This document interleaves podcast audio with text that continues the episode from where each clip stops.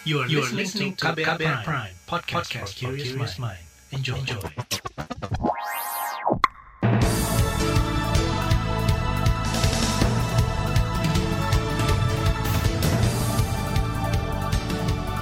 Selamat pagi saudara, senang sekali kami bisa menjumpai Anda kembali melalui program Buletin Pagi edisi Selasa 5 Oktober 2021. Bersama saya, Naomi Liandra. Sejumlah informasi pilihan telah kami siapkan, di antaranya Polri paling banyak diadukan atas dugaan pelanggaran HAM. Pemerintah mulai dekati produsen obat COVID-19 Molnupiravir. Densus temukan dugaan bom berdaya ledak tinggi di kaki Gunung Ciremai. Inilah Buletin Pagi selengkapnya terbaru di Buletin Pagi. Komisi Nasional Hak Asasi Manusia Komnas HAM mengungkapkan Polri menjadi pihak paling banyak diadukan atas dugaan pelanggaran HAM. Data aduan itu dihimpun Komnas HAM sejak Januari hingga September 2021. Ketua Komnas HAM Ahmad Taufan Damanik mengatakan aduan itu berkaitan dengan tindak kekerasan aparat dan ketidakprofesionalan kinerja polisi. Pihak klasifikasi pihak yang, yang teradu tertinggi masih tetap Polri, ada yang terkait dengan uh, kekerasan dan lain-lain, tetapi juga ada kaitan yang uh, penanganan perkara yang kemudian diadukan ke Komnas HAM oleh pihak yang sudah menyampaikan masalah mereka ke Polri, tetapi menurut mereka pengaduan ini secara proper. Ketua Komnas HAM Ahmad Taufan Damanik memaparkan sebanyak 570 aduan yang diterima Komnas HAM berkaitan dengan kerja kepolisian. Dari jumlah itu hampir 300 orang melaporkan ketidakprofesionalan dan ketidaksesuaian prosedur kepolisian. Kemudian kata dia, Polri juga diadukan 78 kali atas tindak kekerasan dan penyiksaan oleh aparat serta pelanggaran kode etik kepolisian. Komnas juga menerima 14 aduan yang berkaitan dengan pemberhentian anggota, perlindungan untuk kelompok rentan dan keterlibatan Polri pada kasus agraria. Komisi yang membidangi hukum DPR meminta Komnas HAM memperkuat temuan yang menjadi rekomendasi atas dugaan pelanggaran HAM yang dilakukan aparat kepolisian. Anggota komisi yang membidangi hukum DPR, Johan Budi, mengatakan Komnas HAM harus melakukan investigasi lebih dalam agar rekomendasi yang dikeluarkan lebih kuat dan berujung pada pemidanaan pelaku. Rekomendasi itu jangan hanya terkait dengan kesimpulan bahwa ini adalah pelanggaran HAM atau tidak pelanggaran HAM saja gitu ya. Tetapi juga rekomendasi yang sifatnya tindak lanjut dari hasil investigasi yang dilakukan oleh Komnas HAM eh, sehingga rekomendasi itu berakhir pada upaya mempidanakan pelaku kejahatan yang dilakukan oleh aparat kepolisian tentu saja. Tentu tidak hanya ke kepolisian ya, ke semua tempat atau lembaga. Anggota komisi yang membidangi hukum DPR Johan Budi juga mempertanyakan komitmen negara atas kerja-kerja yang dilakukan Komnas HAM. Menurutnya tak hanya bertanggung jawab atas anggaran, negara juga bertanggung jawab menindaklanjuti rekomendasi yang merupakan hasil kerja Komnas HAM. Komisi Kepolisian Nasional Kompolnas menyoroti terbatasnya pendidikan dan praktik teori hak asasi manusia HAM di Polri. Menurut anggota Kompolnas Pungki Indarti, hal itu yang diduga menjadi salah satu akar masalah yang menyebabkan terjadinya dugaan pelanggaran HAM oleh aparat seperti tindakan represif dan kekerasan.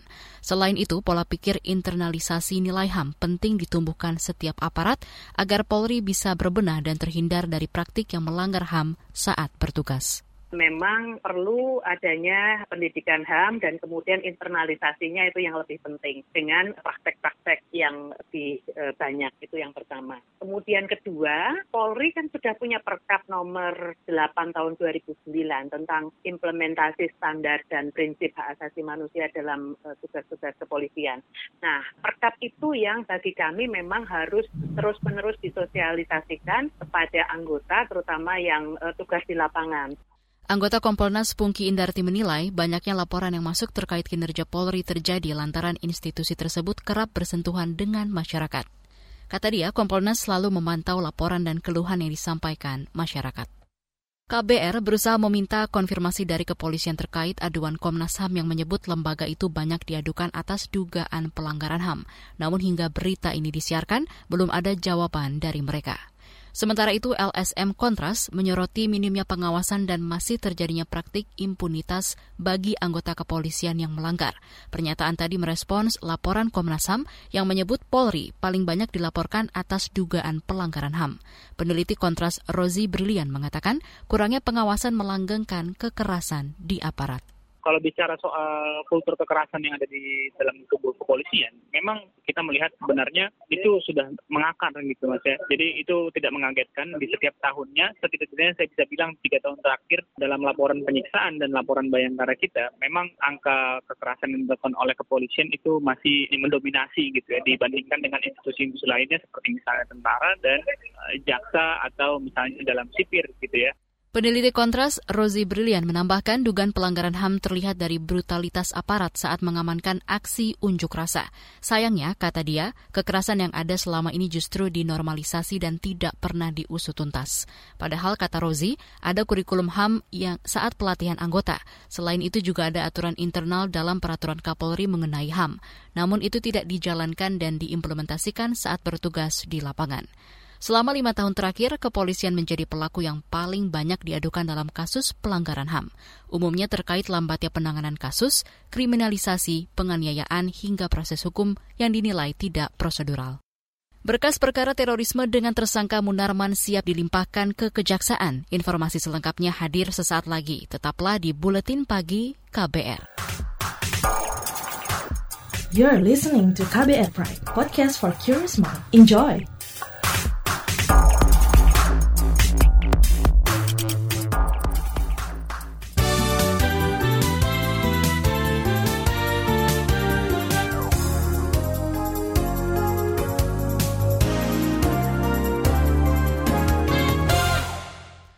Anda sedang mendengarkan buletin pagi KBR. Mahkamah Konstitusi MK menyoroti mandeknya pembahasan rancangan undang-undang RUU KUHP yang masih mandek di parlemen. Salah satu hakim MK Daniel Yusmikvok mendorong finalisasi RUU KUHP segera dilakukan lantaran pembahasannya telah memakan waktu lebih dari setengah abad. Nah, kita tahu bahwa RUU KUHP ini kan sudah cukup lama ya, 60 tahun lebih kalau tidak salah proses pembahasannya itu. Walaupun dia masuk dalam prolegnas, tapi sebetulnya di sisi yang lain juga adalah sejauh mana keserusan pembentuk undang-undang DPR dan pemerintah dalam pembahasan RUU KUHP ini yang sudah cukup lama. Hakim MK Daniel Yusmikvo masih melihat RUU KUHP sebagai is kontideum atau hukum yang diangan-angankan di masa mendatang dan akan menjadi hukum positif setelah memperoleh persetujuan dari Presiden dan DPR. Berkas perkara dengan terorisme yang melibatkan bekas Sekretaris Umum FPI Munarman telah lengkap atau P21. Juri bicara Mabes Polri Ahmad Ramadan mengatakan penyidik akan segera melimpahkan tersangka dan barang bukti kepada kejaksaan. Berkas perkara atas nama tersangka M telah dinyatakan lengkap oleh jaksa penuntut umum. Kemudian tentunya eh, sesuai dengan KUHAP setelah berkas perkara dinyatakan lengkap oleh jaksa penuntut umum, kewajiban bagi penyidik untuk segera menyerahkan tersangka dan barang bukti. Itu tadi juri bicara Mabes Polri Ahmad Ramadan. Sebelumnya jaksa penuntut umum sempat mengembalikan berkas perkara Munarman dan meminta penyidik memeriksa Rizik Sihab dalam kasus ini. Munarman ditangkap akhir April lalu. Ia diduga terlibat sejumlah aksi terorisme di tanah air dan ikut dalam bayat teroris di Jakarta, Makassar, dan Medan. Mabes Polri menggelar pertemuan perdana dengan perwakilan 56 bekas pegawai Komisi Pemberantasan Korupsi. KPK yang tak lolos tes wawasan kebangsaan TWK kemarin siang. Menurut juri bicara Mabes Polri Argo Yono, ada sembilan orang perwakilan ex-KPK yang hadir di ruang rapat asisten Kapolri bidang sumber data manusia dan membahas rencana pengangkatan menjadi ASN di Polri. Ada Mas Farid, ya, dan ada Mas Chandra, Mas Ferry, Mas Kiri, dan sebagainya. Jadi eh, dalam pertemuan tersebut kita diskusi, kemudian kita juga mendengarkan apa yang mereka sampaikan dan intinya bahwa pertemuan ini tidak hanya sekali ini dan nanti akan tetap berlanjut dan intinya bahwa kita akan membahas ya, berkaitan dengan regulasi secara teknis. Juri bicara Mabes Polri Argo Yono mengklaim perwakilan ex-KPK mengapresiasi rencana kepolisian yang akan mengangkat mereka menjadi ASN. Ke depan, kata Argo, pertemuan akan melibatkan ahli independen yang memahami mengenai regulasi pengangkatan ASN. Sebelumnya Kapolri Listio Sigit Prabowo telah berkirim surat ke Presiden Joko Widodo dan memohon merekrut 56 orang ex-KPK yang tidak lolos TWK bergabung ke Korps Bayangkara. Presiden Joko Widodo dikabarkan setuju mengangkat 56 orang itu menjadi ASN di Polri. Kita ke informasi COVID-19. Menteri Kesehatan Menkes Budi Gunadi Sadikin menyatakan tengah mendekati sejumlah produsen farmasi global yang tengah memproduksi obat untuk pasien COVID-19, salah satunya pil molnupiravir. Budi menyebut Kemenkes dan BPOM telah meninjau obat-obatan baru yang diproduksi oleh perusahaan farmasi Amerika Serikat hingga produsen obat Korea Selatan. Jadi obat-obatan tersebut sudah kita approach pabrikannya dan kita sudah juga merencanakan untuk beberapa malah sudah mulai uji klinis dan diharapkan di akhir tahun ini kita sudah bisa mengetahui obat-obat mana yang kira-kira cocok untuk kondisi masyarakat kita. Itu tadi Menteri Kesehatan Budi Gunadi Sadikin. Sementara itu, juri bicara Kementerian Kesehatan Siti Nadia Tarmizi menjelaskan, Indonesia telah melakukan pendekatan awal kepada produsen-produsen obat yang disebut ampuh mengobati COVID-19. Kata dia, jika penelitian menunjukkan hasil positif, maka Indonesia perlu mengamankan stok obat tersebut. Koordinator PPKM Luar Jawa Bali Erlangga Hartarto mengumumkan perpanjangan pemberlakuan pembatasan kegiatan masyarakat atau PPKM di luar Jawa Bali. Kata Erlangga, hanya beberapa daerah yang masih berstatus level 4 COVID-19, sementara sebagian besar daerah turun ke level 3 dan 2. Perpanjangan PPKM luar Jawa diusulkan untuk dua minggu ke depan, yaitu tanggal 5 sampai dengan 18 dengan cakupan adalah 6 kabupaten kota. Sebelumnya adalah 10 kabupaten kota, yaitu di Kabupaten Pidi, Kabupaten Bangka, Kota Padang, Kota Banjarmasin, Kabupaten Bulungan, dan Kota Tarakan. Itu tadi Erlangga Hartarto, sementara Koordinator PPKM Jawa Bali Luhut Binsar Panjaitan menyebut pemerintah akan membuka Bandara Ngurah Rai di Bali untuk turis mancanegara mulai 14 Oktober mendatang. Menurutnya pembukaan wisata untuk turis asing ini di antaranya asal Korea Selatan, Cina, Abu Dhabi, Dubai, hingga New Zealand yang diperbolehkan masuk ke Bali dan harus mengikuti ketentuan pemerintah Indonesia. Sebelumnya pemerintah kembali memperpanjang PPKM di Jawa Bali hingga 18 Oktober mendatang. Bali saat ini masuk PPKM level 3. Beralih ke informasi Pekan Olahraga Nasional di Papua. Kementerian Pemuda dan Olahraga memastikan temuan beberapa atlet yang positif COVID-19 tidak memengaruhi penyelenggaraan PON ke-20 Papua. Menurut Menpora Zainuddin Amali, atlet yang diketahui positif COVID-19 akan langsung menjalani karantina, sementara atlet lainnya akan berkegiatan seperti biasa. Sebelumnya, dua atlet judo asal Kalimantan Timur terpaksa bertahan di Mimika karena terinfeksi COVID-19 sebelum jadwal kepulangan tim judo ke provinsinya. Keduanya saat ini tengah menjalani perawatan di Rumah Sakit Mimika, Papua. Beralih ke hasil pertandingan, atlet Muay Thai putri asal Jawa Barat, Nur Saadah meraih emas di final kelas 43 kg PON 20 Papua. Nur Saadah mengalahkan atlet asal Provinsi Riau, Okta Messi Simorangkir, dalam tiga ronde. Menyusul Jawa Barat, atlet Muay Thai Banten, Mia Amalia juga berhasil menyumbang emas pertamanya di kelas 43 kg tarung putri. Dari cabang renang perairan terbuka, atlet DKI Jakarta dan Jawa Timur berbagi emas di nomor 5 km putra dan putri. Dan di cabang olahraga, dan di cabang binaraga, tuan rumah Papua menyabet tiga medali emas di kelas 60 kg, 65 kg, dan 70 kg. Hingga pagi ini, klasmen perolahan medali sementara menunjukkan Jakarta masih yang terbanyak dengan 38 emas, diikuti Papua dengan 32 emas dan Jawa Barat di peringkat ketiga dengan 29 emas. Kita ke informasi mancanegara. Perdana Menteri Pakistan Imran Khan berjanji akan menyelidiki warganya yang disebut dalam laporan kekayaan rahasia pejabat dunia Pandora Papers. Dikutip dari AFP, Khan melontarkan pernyataan ini setelah menteri di kabinet hingga anggota keluarganya masuk dalam laporan yang dirilis Konsorsium Jurnalis Investigasi Internasional atau ICIJ minggu lalu. Kan juga menyerukan komunitas internasional menyikapi ketidakadilan akut ini. Menurutnya kemiskinan global meningkat karena korupsi di surga pajak seperti yang dilaporkan. Pandora Papers merupakan hasil investigasi 600-an jurnalis ICIJ. Laporan itu mencatat setidaknya 35 pemimpin dunia tokoh masyarakat yang memanfaatkan negara-negara yang menjadi surga pajak untuk menyembunyikan aset kekayaan mereka. Langkah itu dilakukan di antaranya untuk menghindari kewajiban membayar pajak. Beberapa nama tokoh Indonesia disebut dalam laporan itu. Beralih ke Jepang, Fumio Kishida resmi terpilih menjadi Perdana Menteri Jepang. Kishida resmi keluar sebagai pemenang pemungutan suara setelah mengalahkan kandidat lainnya, yaitu dari kubu oposisi Yukio Edano di sidang parlemen Jepang kemarin. Kishida sebelumnya pernah menjabat sebagai posisi menteri, dari, dari Menteri Luar Negeri hingga Menteri Kebijakan Luar Angkasa Jepang. Di bagian berikutnya kami hadirkan laporan khas KBR bertajuk Percepat Cakupan Vaksinasi Lewat Optimalisasi dari Segala Lini. Nantikan sesaat lagi. You're listening to KBR Pride, podcast for curious mind. Enjoy!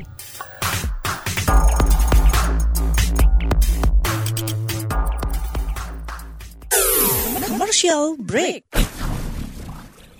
Ada kesedihan, air mata, dan trauma. Namun ada juga gelak tawa, bahagia, dan rasa bangga. Cerita kehidupan manusia adalah perjuangan dan pembelajaran. Pertanyaan di balik itu secara psikologi, apakah dia punya niat membunuh? Kan belum tentu.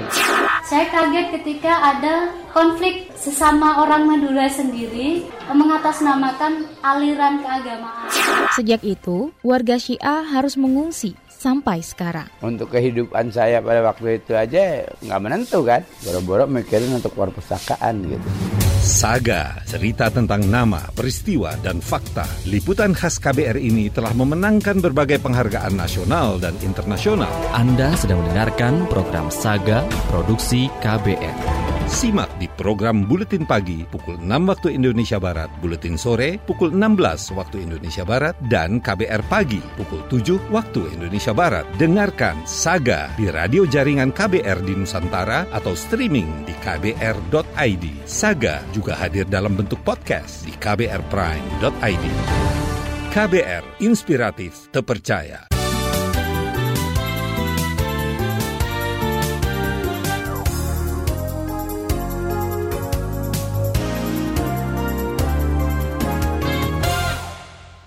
Anda masih bersama kami di Buletin Pagi KBR.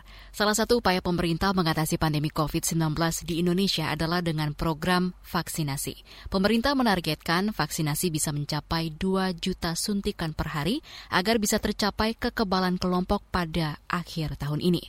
Lantas, langkah optimalisasi apa yang harus dilakukan pemerintah?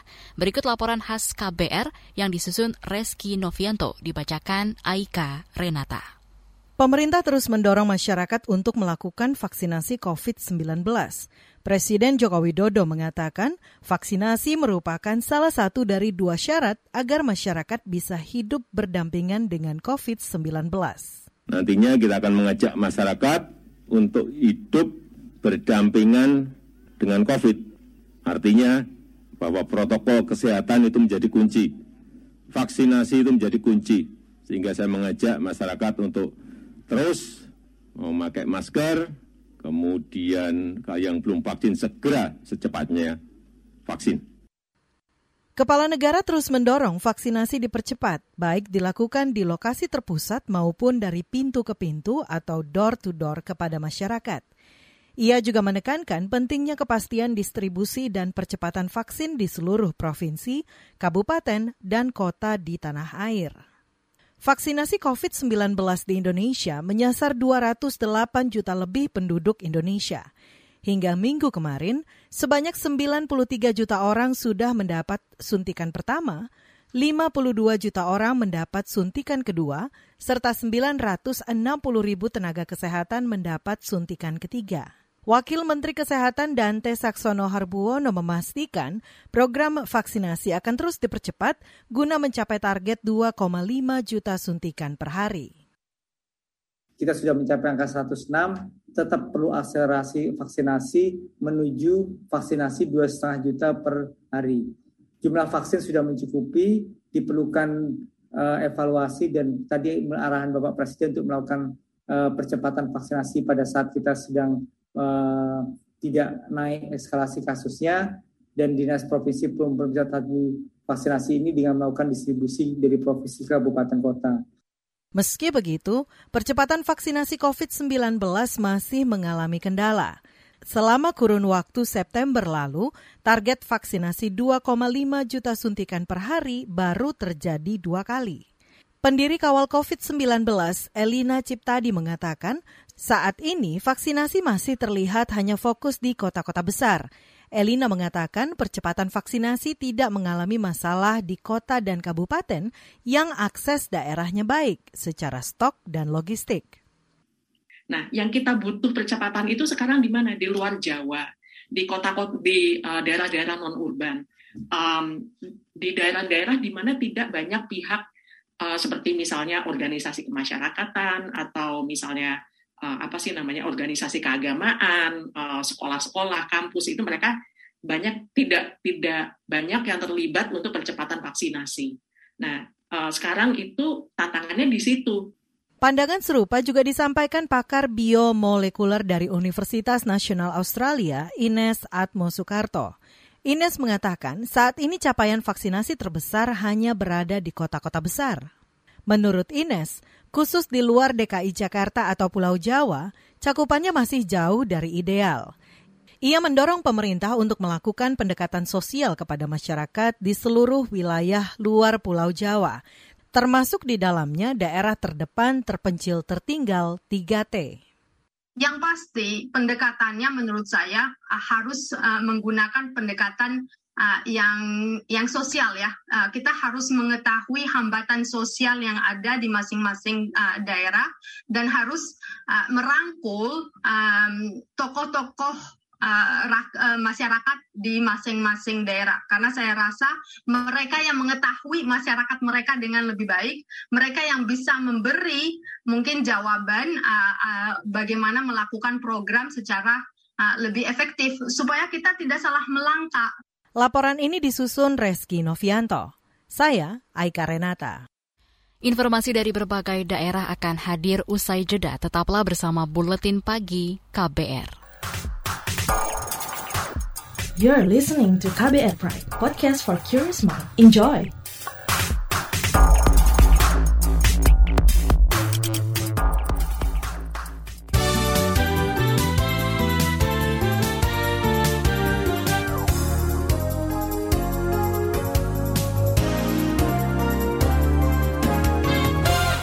Inilah bagian akhir buletin pagi KBR. Tim Detasemen Khusus 88 Anti Teror Densus 88 dan Brimo Polda Jawa Barat menemukan bom seberat 35 kg di kaki Gunung Ciremai, Kabupaten Majalengka, Jawa Barat.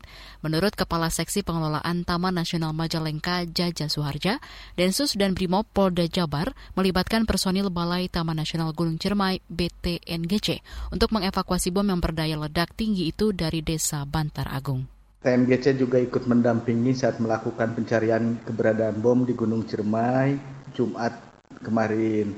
Dari TNGC ada tiga personil yang ikut mendampingi. Tapi maaf kalau terkait detil kegiatannya alangkah baiknya ditanyakan kepada pihak Polri yang lebih berwenang. Itu tadi Kepala Seksi Pengelolaan Taman Nasional Wilayah 2 Majalengka, Jaja Suharja. Sementara juri bicara Polres Majalengka, Riana, membenarkan temuan bom itu. Namun ia enggan memberi keterangan lebih rinci kepada wartawan. Beralih ke Papua, 50-an orang ditangkap pasca rusuh di DKI Ibu Kota Kabupaten Yahukimo. Menurut juri bicara Polda Papua Ahmad Mustafa Kamal, puluhan orang ini diduga terlibat kerusuhan. Korban meninggal dunia, 6 orang, kemudian luka-luka 41 orang, rumah uh, dibakar itu ada tiga, hotel uh, satu bangunan, sedangkan uh, diduga pelaku ada 52 orang sudah diamankan di Polres Yahukimo. Juru bicara Polda Papua Ahmad Mustafa Kamal menjelaskan kerusuhan diduga dipicu meninggalnya bekas Bupati Yahukimo Abok Yusuf Bufup, Busup di salah satu kamar hotel di Jakarta beberapa jam sebelum kerusuhan. Imbas kerusuhan itu, sekitar 1.500 warga mengungsi ke Polres Yahukimo dan 150 lainnya berada di Koramil setempat. Badan Meteorologi, Klimatologi, dan Geofisika BMKG meminta masyarakat waspada terhadap perubahan cuaca ekstrim di sejumlah wilayah hari ini.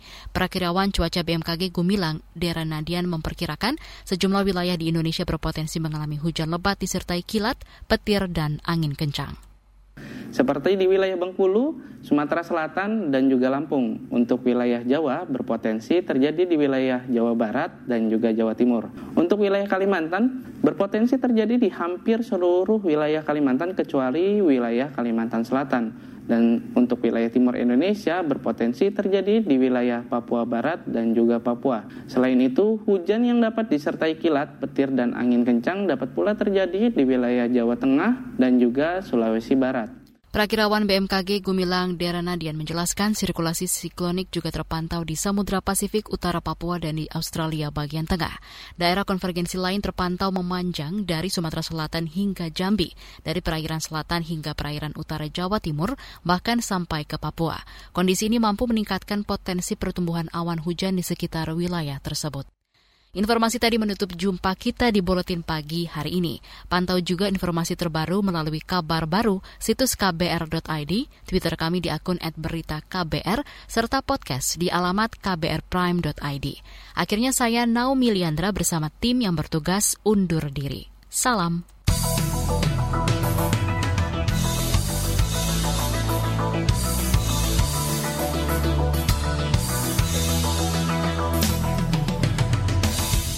KBR Prime, cara asik mendengar berita. KBR Prime, podcast for curious mind.